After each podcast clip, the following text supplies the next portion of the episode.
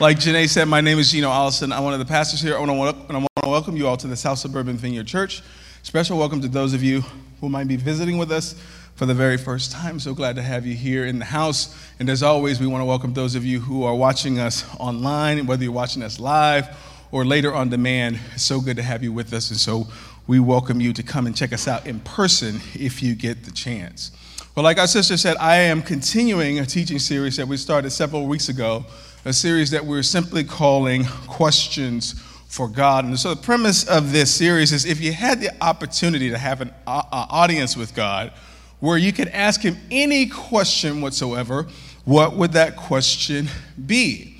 I like this whole idea of this series and the idea that we can bring our questions to God because one of the great frustrations, as I said a couple of weeks ago, of the Christian life is that there is so much concerning the spiritual life, so much concerning how we're supposed to go about living our life that isn't entirely clear when we look at the scriptures or when we hear messages and sermons. There's so much mystery, so many questions we don't have immediate answers to or places where the answers are there, but they're tucked beneath the surface. That's one of the great frustrations. And so, these, uh, this idea that we can bring God our questions is really intriguing to me.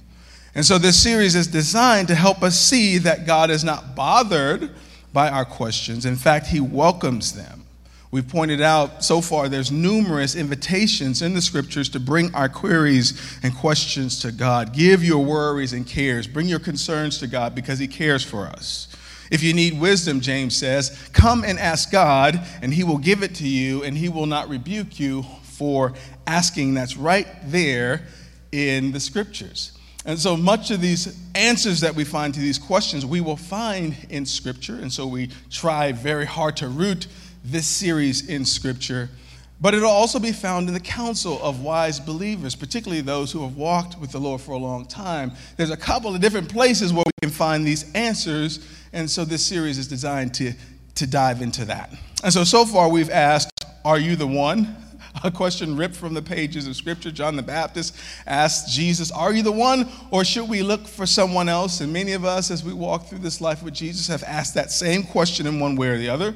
And last week, my lovely wife gave a wonderful message asking God, What about women in ministry? What about women in leadership? And I've heard nothing but great uh, feedback from that message. And I want to tell you, next week, we're having uh, uh, we're going to be engaging the issue of sex sexuality and sexual ethics and we just want to say by way of warning that the message next week will be rated pg-13 we want to give you that warning and we'll be posting Oh, and a hush goes over the room, right?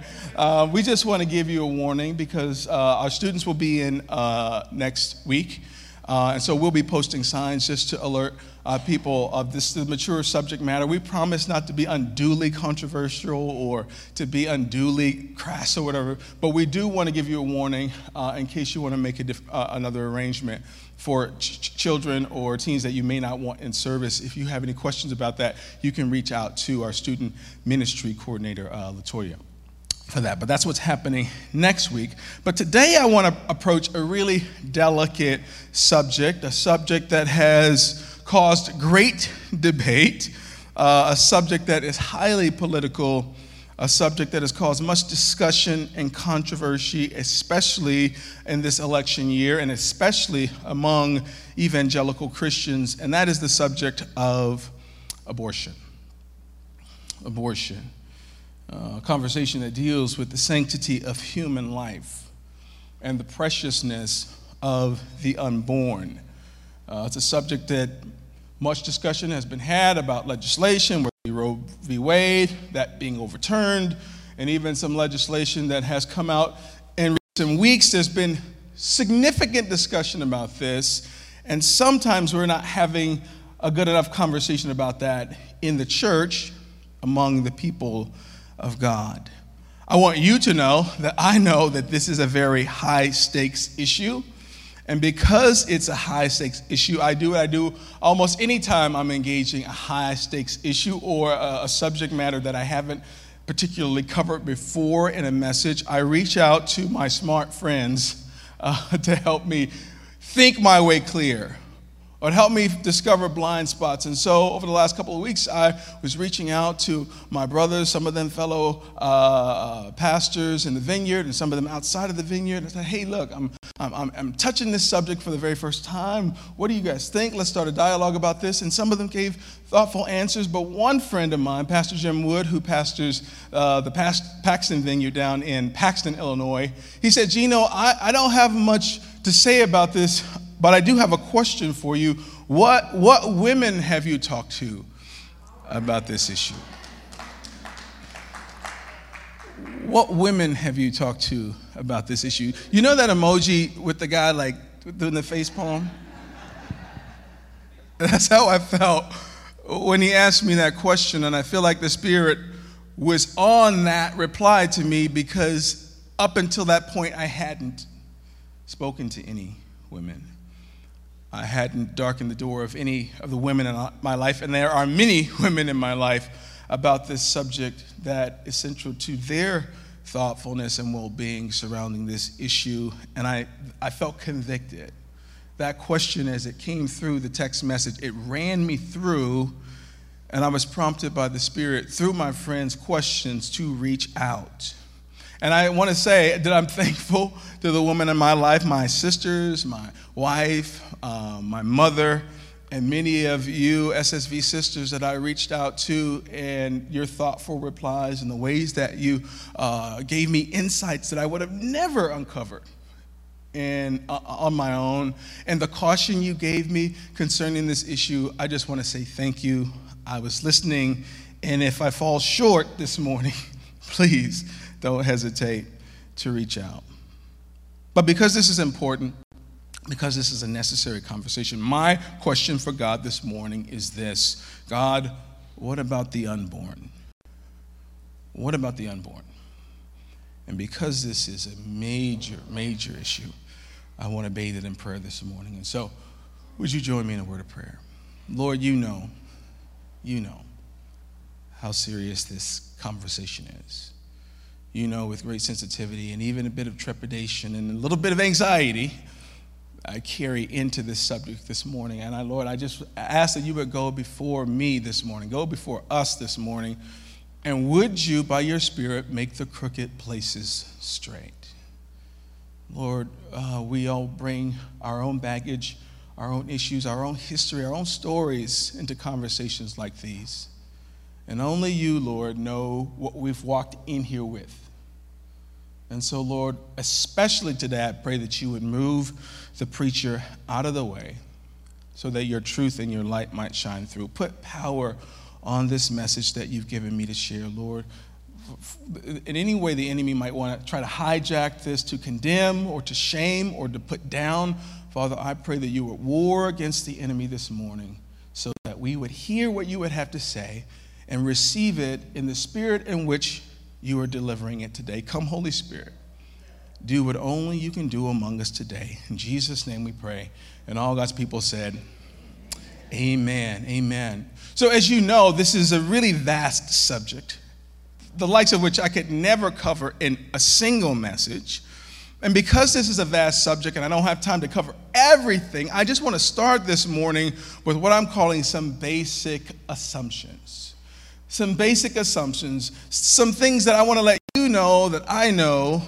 So, since I don't have time to unpack all these things, I want to start with what I understand my basic assumptions to be to lay a groundwork for our conversation today. And I have a list of them, and I want to tick through them one by one. Started with some basic assumptions. The first one is that this is a complicated issue. People have asked me in the past, Pastor, what do you think about abortion? And I would say to them, it's complicated. And some people would agree, but some people gave me that look like, assuming that I'm trying to ride the fence in some way, or to be non committal in some way, or dodge the question. Sometimes when people say it's complicated, they are dodging a question. But sometimes, you know what? It's just complicated. It's nuanced. There's, there's layers to it and it can't be unpacked in just a few moments. It's complicated. The second basic assumption that I lean in with today is this the scriptures, for my, for my, for my taste, are uncomfortably silent when it comes to explicit instruction on this subject. Let me say it again. I believe that the, the scriptures are uncomfortably silent when it comes to explicit instruction on this subject. I'll also say that I want you to know that I know that I am a guy, that I am a man, and that I will never fully know the gravity of having to choose whether or not to carry a life. I want you to know that I know that and that I'm going to wade in this morning with due sensitivity in Jesus' name. I want you to know also that I don't believe that this is just a female issue or a female problem or simply the woman's burden to carry, as it takes both a man and a woman to conceive. I'm no sexpert. But I do understand that it takes both a man and a woman to conceive and walk through this subject. And so it would be a mistake for me to just aim all of this discussion this morning at women. That's a basic uh, uh, assumption that I'm taking with me this morning. Also, I want to note that this is a very politically charged issue. And somebody put it this morning, uh, this week, some of our politicians have hijacked this issue and framed this debate in unhelpful ways. I want to own that at the outset because they've leveraged this delicate, consequential matter as an instrument of division, and I believe that is sinful and it's demonic. And I want to distance this conversation from that. And I just want to name that at the outset. I also want to say this, and please hear me when I say I know that there can be a lot of guilt and shame for women who have already had abortions and sometimes there doesn't seem to be any hope for them in sermons like these. I know that.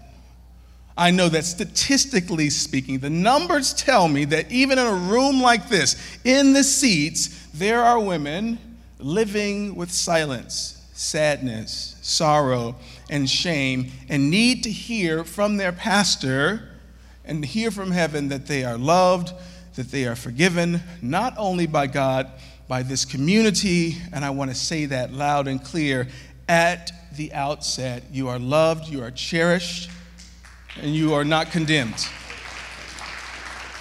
It's going to be hard for us to move forward if you don't hear that. Let me also say this there are men in this room, statistically speaking, who have deep and emotional ties to this issue. And for you, if you've uh, been involved in a decision to have an abortion, there can be guilt and shame and condemnation associated with this subject for you. And I want to extend you the same care and consideration that I extend uh, the ladies in the house. And I want to remind each and every person in this room and those listening to the sound of my voice via live stream or podcast that there is, therefore, now no condemnation for those who are in Christ if you are in Christ, there's no condemnation. Amen? And finally, I know that when it comes down to conversations like this, it just doesn't matter what we say, but it matters a great deal how we say it. And it is my promise to you, as much as I can control, to have this conversation with due sensitivity um, and to, to, to follow the way of Jesus as we wade into a difficult conversation. I don't intend to lecture you this morning. Instead, I want to sincerely invite, uh, extend to you an invitation to wrestle with God. Some of you braced yourself for the preacher to get on a high horse today and to lecture you. I don't want to do that today. Instead, I want to extend an invitation to wrestle with your Maker this morning the author and finisher of our faith, you and I will wrestle with him. I said it earlier that I'm uncomfortable. I'm frustrated by how silent the scriptures seem on such a consequential matter. But rather than tell you how to think today, rather than tell you what or how to feel today, I want to give you instead a few things to wrestle with, leaving you to ask yourself what and who is informing your decisions concerning abortion and the unborn? What and who is forming your opinions about abortion and the unborn? What and who informing your worldview? What and who is informing your politics concerning the subject? That's a real question that I want you to sit with and wrestle with this morning. Is it the character and nature of God that's informing your decision, your politics, your worldview, your opinions? Is it scripture, God breathed, God inspired word of God that's informing your opinion and your politics and your deeply held beliefs on this subject? Or is it the ever shifting winds of the culture? Is it legislation as it bounces back and forth? Is it your own circumstances that inform how you deeply feel about this? Is it your preferences? Is it your fear? Is it desperation or is it indifference? All of these things we're supposed to wrestle with today. And I think that's how God's going to answer this question that we posed to him this morning What about the unborn? There are at least four things that we need to wrestle with together this morning. Uh, there are certainly more, but for the purposes of our time this morning, I want to give you four things to wrestle with this morning. The first thing is Imago Dei. Imago Dei. Told you, I'm not going to tell you what to think today. I'm going to give you some things to wrestle with. And at the tippy top of the list is Imago Dei, which is simply Latin for the image of God. We're introduced to this concept, this term in Genesis 1, the very beginning of the Bible, the very first book in the creation account.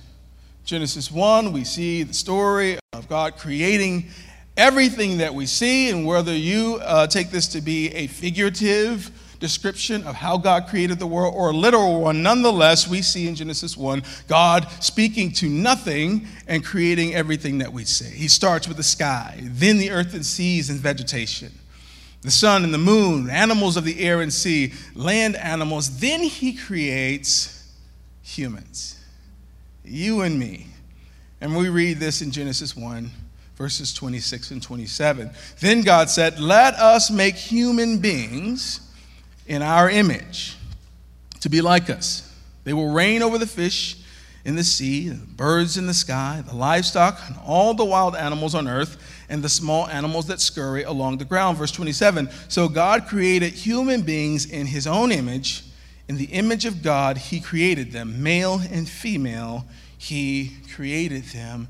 And the very first thing on the list that I'm going to hand you today not just for you to wrestle with, but for us to wrestle with, is this notion, this idea, this concept of us being image bearers, made in God's image, of much worth and value in His eyes. Imago Dei, this is a unique distinction which makes humans different from all other creatures. I love all the other creatures that scurry along on the earth.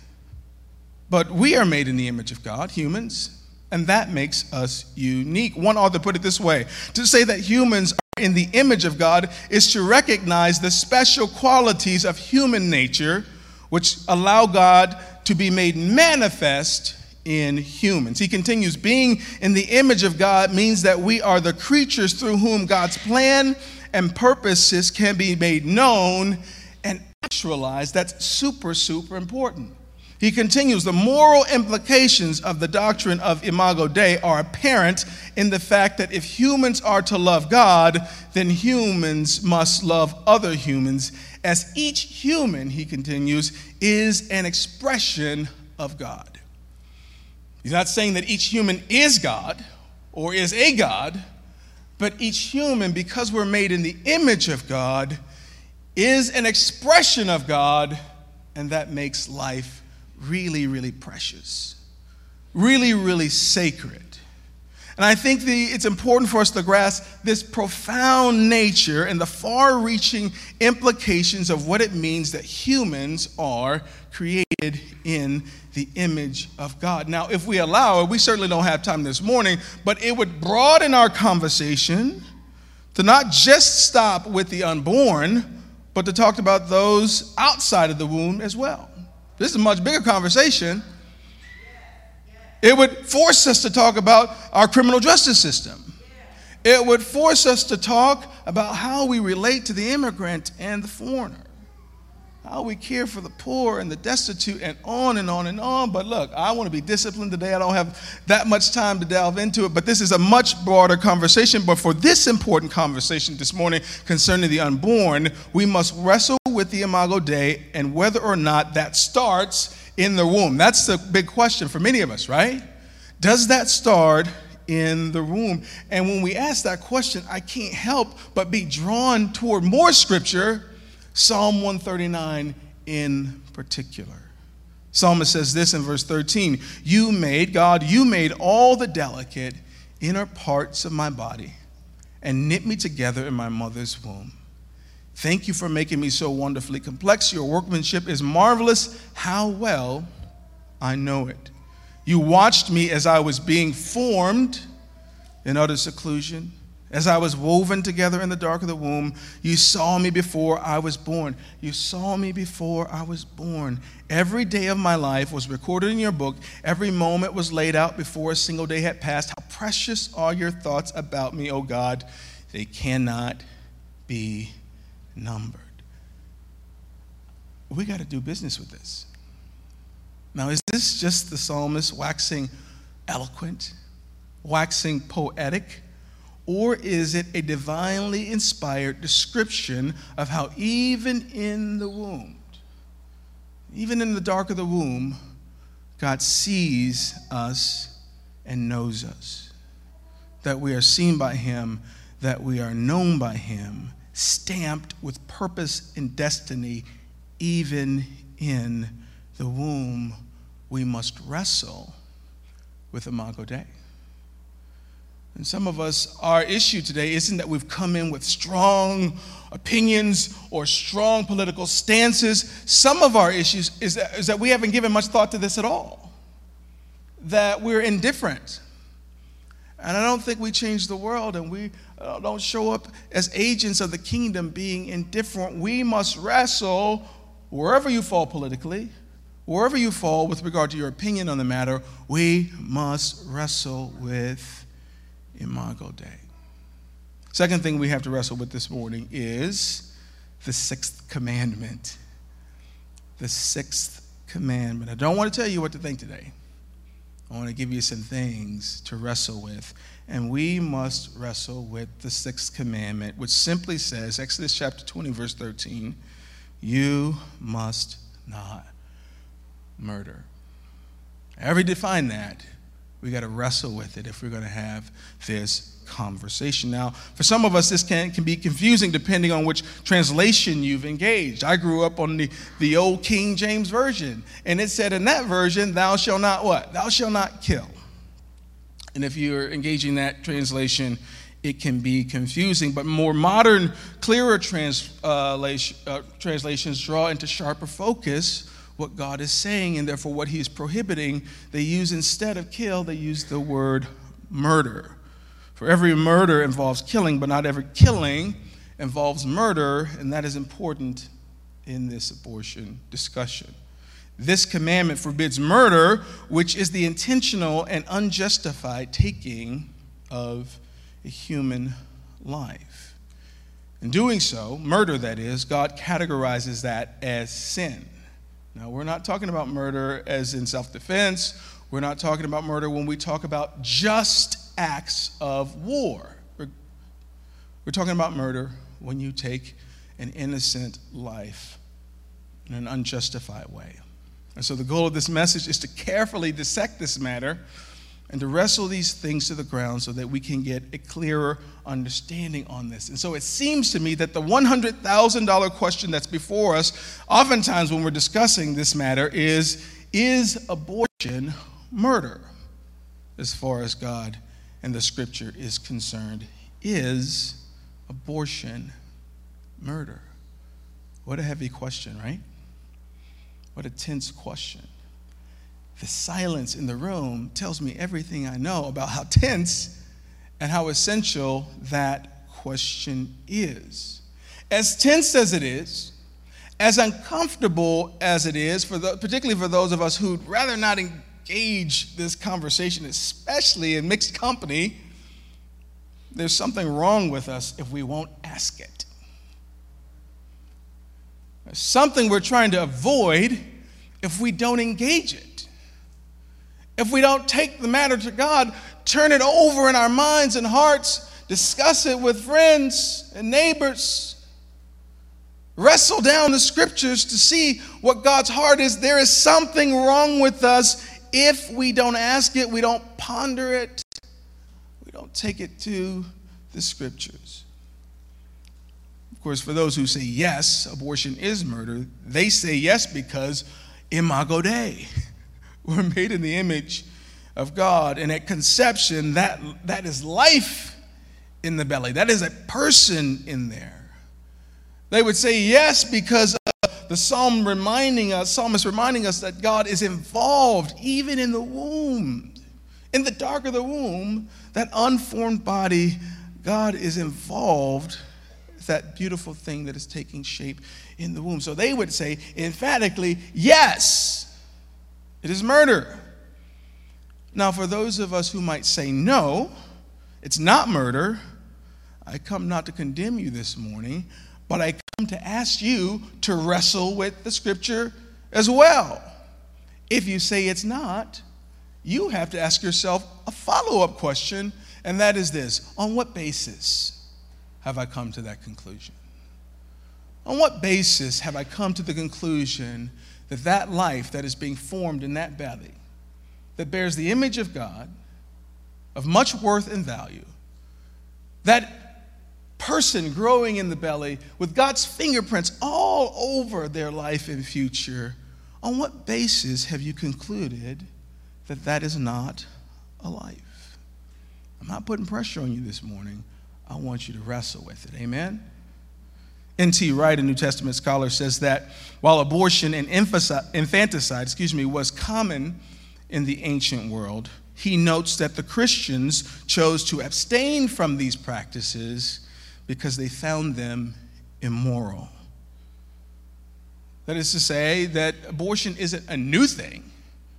It's been happening for a very long time, along with infanticide, that is, children being killed once they were born. Many, many cultures would find that children were too expensive, or maybe the gender of the child wasn't preferable, and if it was a girl who couldn't make the family any money or carry on the family name, it was often the decision to, to get rid of the child, to abandon the child. Or maybe there was some disability or deformity, like abortion and infanticide isn't a that's not a that's not a new thing.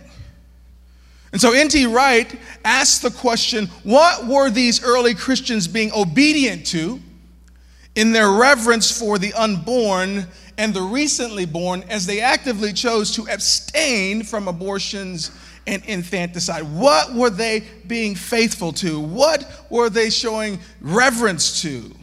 And he supposes that it was what he calls a respect for the goodness of God's human creation, imago Dei and the strange goodness of human procreation as a part of God's command to be fruitful and multiply.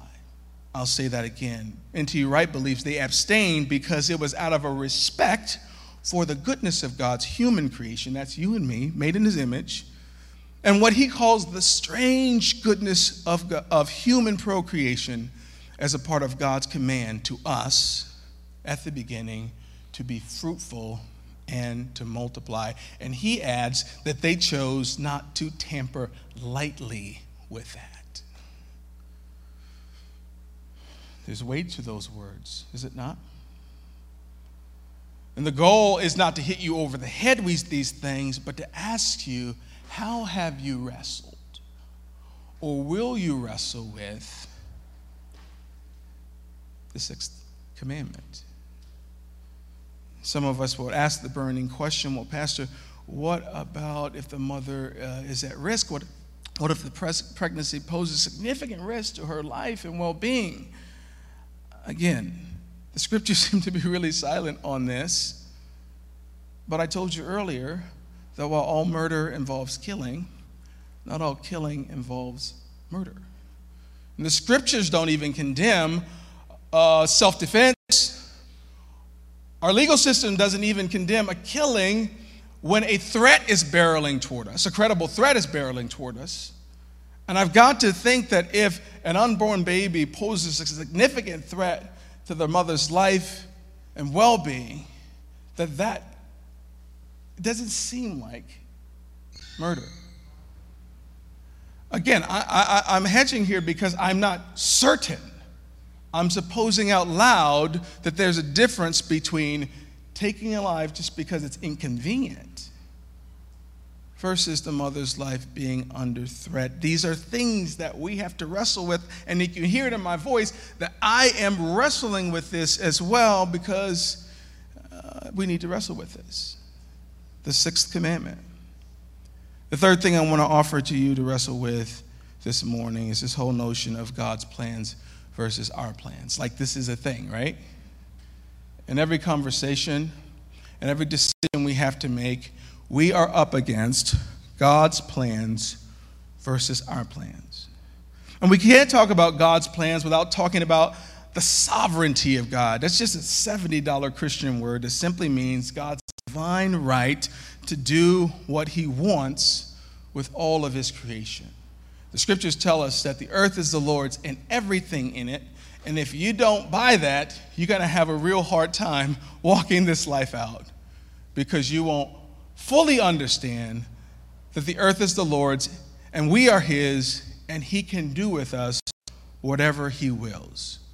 It's also helpful and therefore necessary to couple the sovereignty of God with his omniscience, that is, that he's all knowing and all wise, and to couple that yet with the fact that he is incorruptibly good in the grand scheme of how he decides and how he leads and how he interacts with all of creation, especially the humankind. We must wrestle with the sovereignty of God, pair it with his wisdom, and pair it with the fact that he has a unique vantage point that is higher than ours,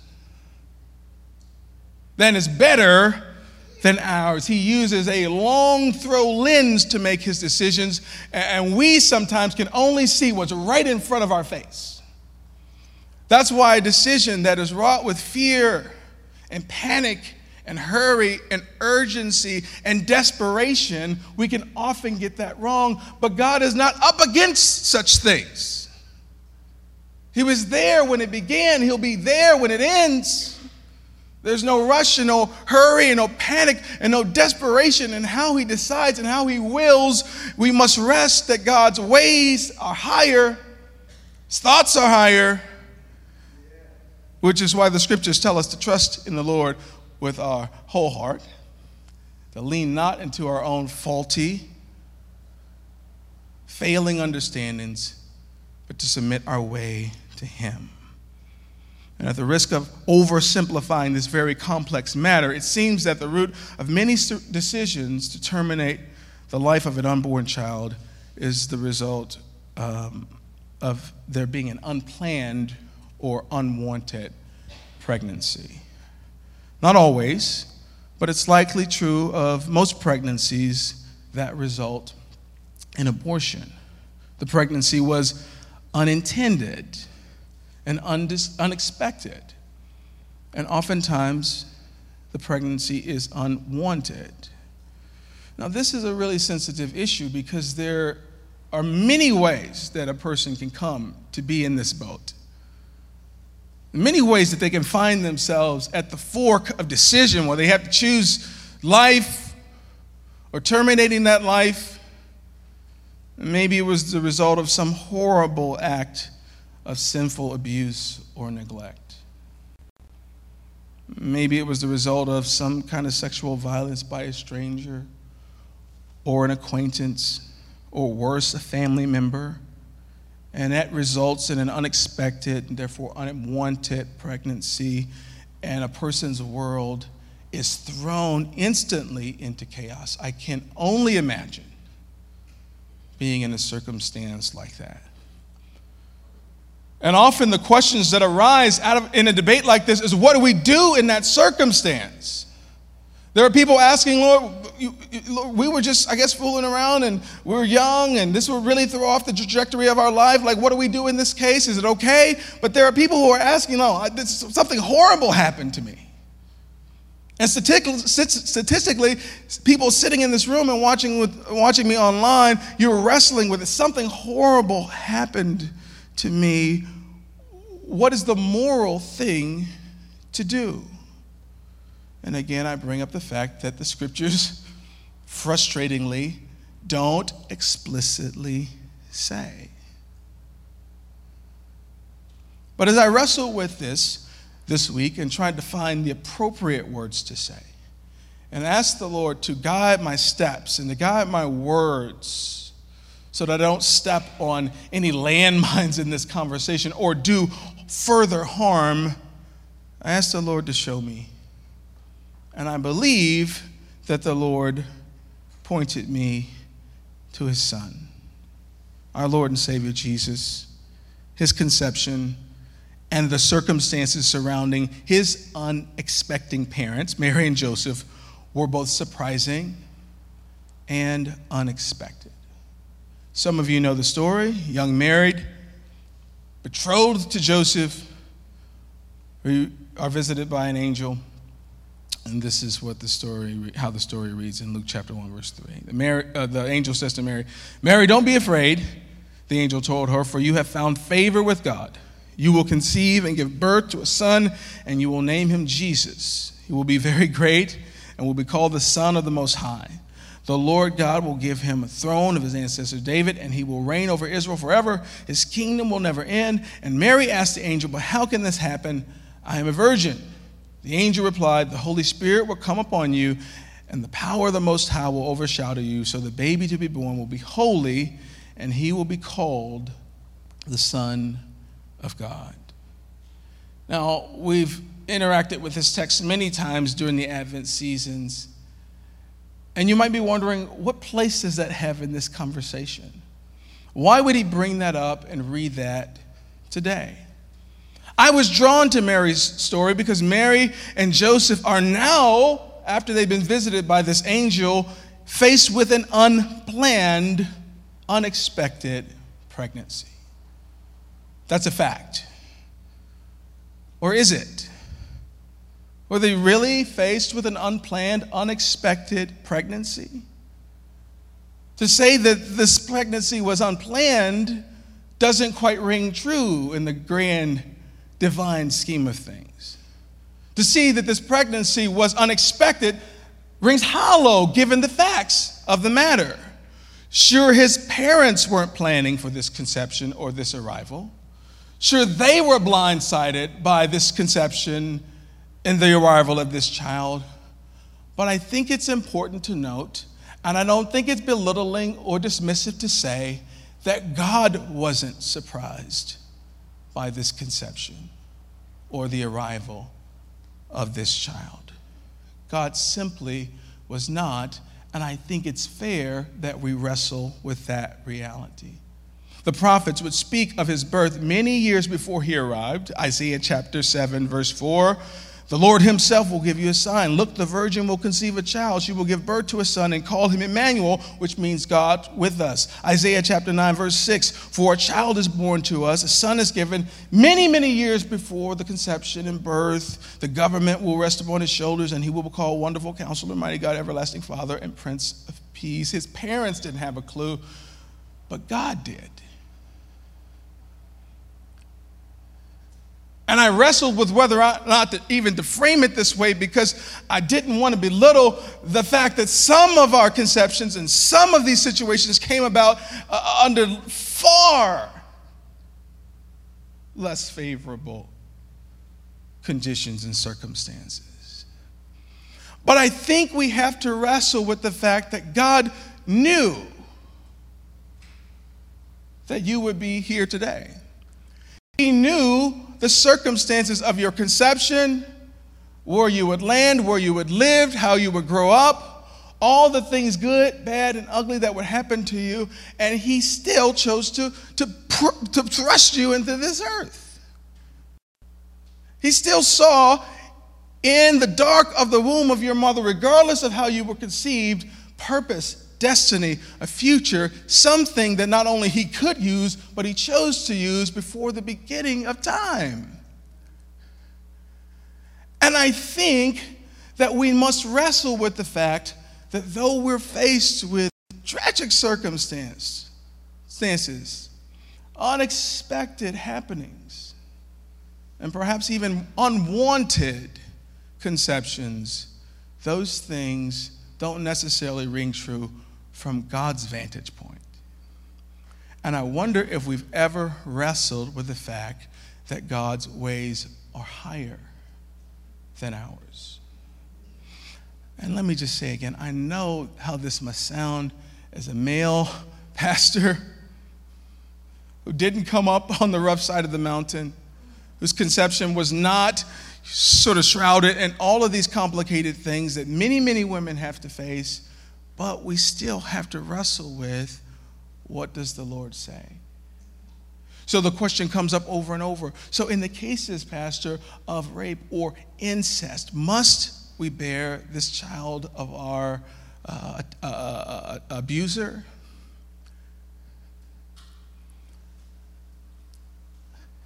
I don't know.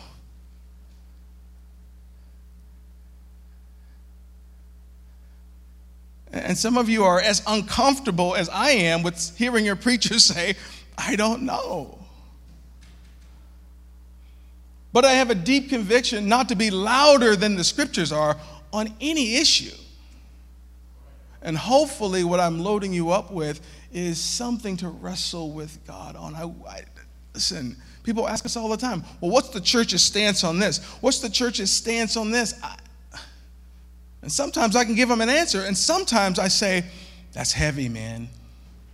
I don't know. Which is often a way to put it back to you and say, what is the, what is the Lord saying to you? Now, many of my pro life brothers and sisters would, would nail me to a cross for saying this publicly.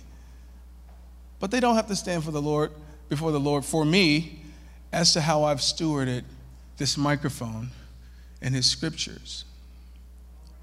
You have to wrestle with is your decision, your opinion, the way you've chosen to see the world, have you wrestled that down for yourself?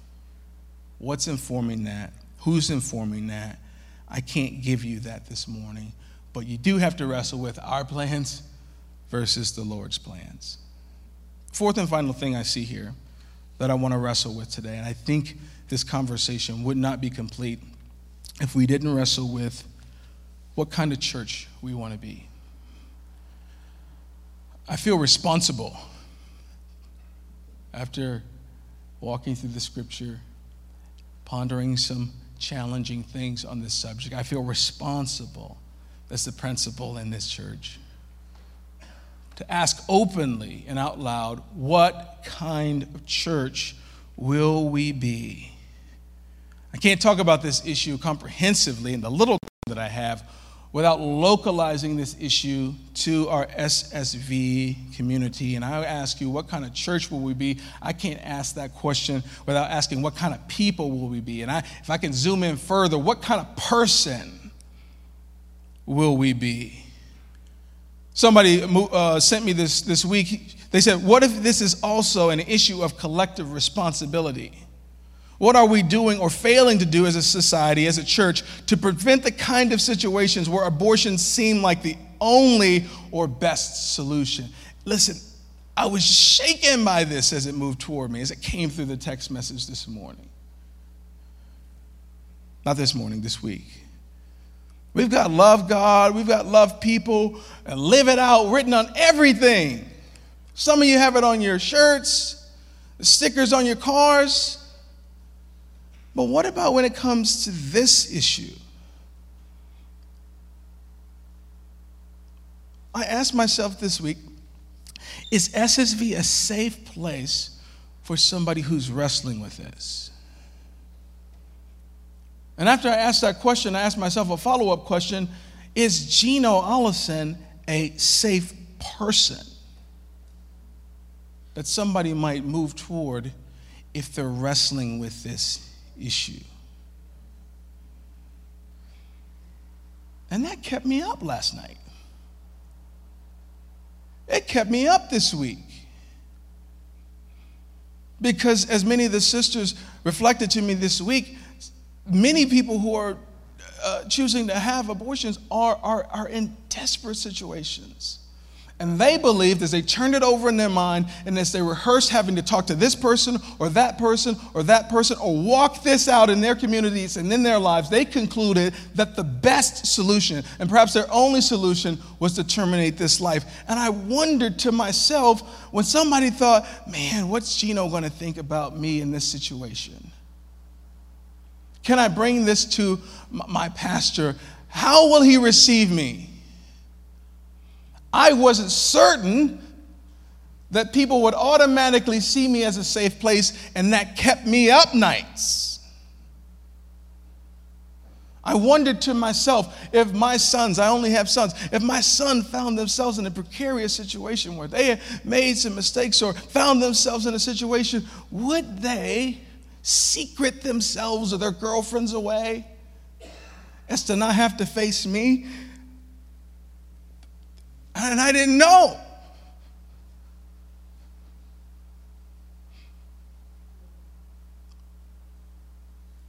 I didn't know if they would see me as a safe person.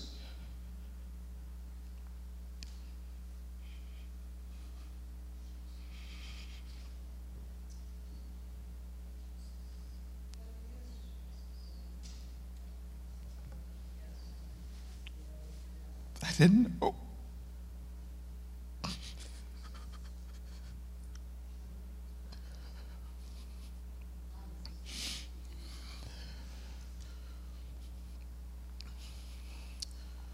And some of the issues that we dealt with earlier can be unknowable until we stand before the Lord. I have these questions about Imago Dei as it concerns the unborn, and the sixth commandment as it concerns the unborn, and my plans versus God's plan. I have them tucked in my shirt pocket. My plan is as soon as I get off that golden elevator and I see the Lord, I'm going to ask Him about it. If I'm not too taken by the beauty and majesty of it all. Uh, it occurred to me this week that I, some of those things are unknowable concretely, but this part, the Lord says, you have full control over whether or not you're a safe person and whether you are stewarding a safe place where desperate people, some of whom have made mistakes, others who have been dreadfully sinned against, you have full control over whether you are a safe place where people can come and bring what they're carrying. So, what kind of person are you going to be? And some of you might say, well, how can I control how somebody sees me? How can I control whether or not somebody who's in a desperate situation will even darken my door? I would say, you know, how you show up every other day. How you're talking about things with certainty that you can't possibly be certain about. How you're just flippantly sharing all kinds of garbage on social media, ruining your witness making God and His church and His people seem like unsafe places to bring. Jo- We're a hospital. Where are the sick people supposed to go?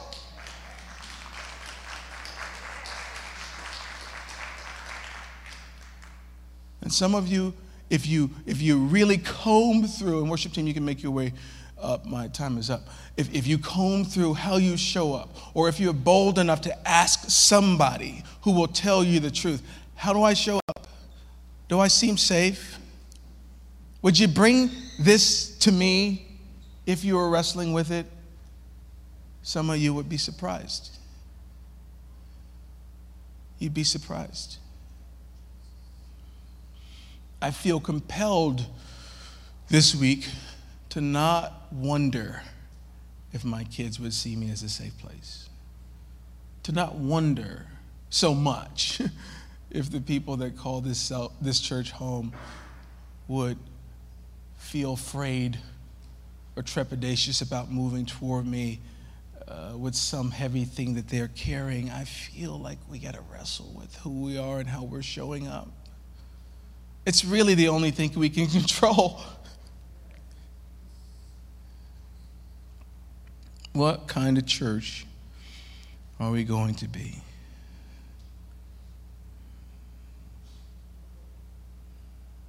John chapter 13, verse 35 says, By our love, people will know that we belong to Christ. Not by how well thought out and well articulated our positions are, how fervent, how much conversational stamina we have. People will know by our love. And I want to be known by my love. So, as we put this all together, we've talked about the Imago Dei, and I've urged you to wrestle with that. We've talked about the sixth commandment, you must not murder, and I've asked you to wrestle with that. I've, talked, I've asked you to consider our plans versus God's plans, and ultimately I challenge you to consider what kind of church we will be, but you can't control how much who this church is. You can only con- consider and control who you will be. And I wonder how you will spend this week wrestling with God and trying to decide how you've come, just how you've come to believe what you believe about this. Some of you are frustrated with me because I've, I've thrown your whole opinions on this out of sorts, and that's good. I told you a couple weeks ago that sometimes deconstruction is good. Sometimes to take the thing apart is good to see what doesn't belong and if it squares with the character, the nature of God, and if it uh, shows any fidelity to Scripture. Listen, I don't know a whole lot, as I proved today. But what I do know is that we are His.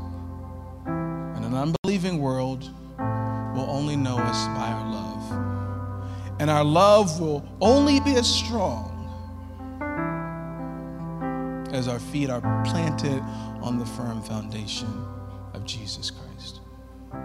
So, whether you're here today and you are challenged to move from a place of indifference to really turn this over in your heart, or you're somebody who falls on the conservative end of this or the liberal end of it, it doesn't matter.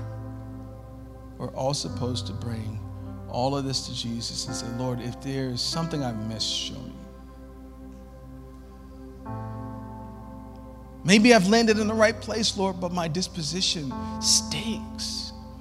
And how I'm representing you and your people stinks, Lord. Whatever it is, show me. In my feet, be planted firmly on your foundation. Would you stand with me if you can? As we sing this final song, we invite the Spirit to minister to each and every person in the room, regardless of your orientation to this issue. Holy Spirit, we invite your presence. Come, Lord Jesus. As you show yourself to us today. And in your reflection, may we be able to see a true reflection of who we are and how we're showing up and how we're being experienced by others, Lord. Come, Lord Jesus.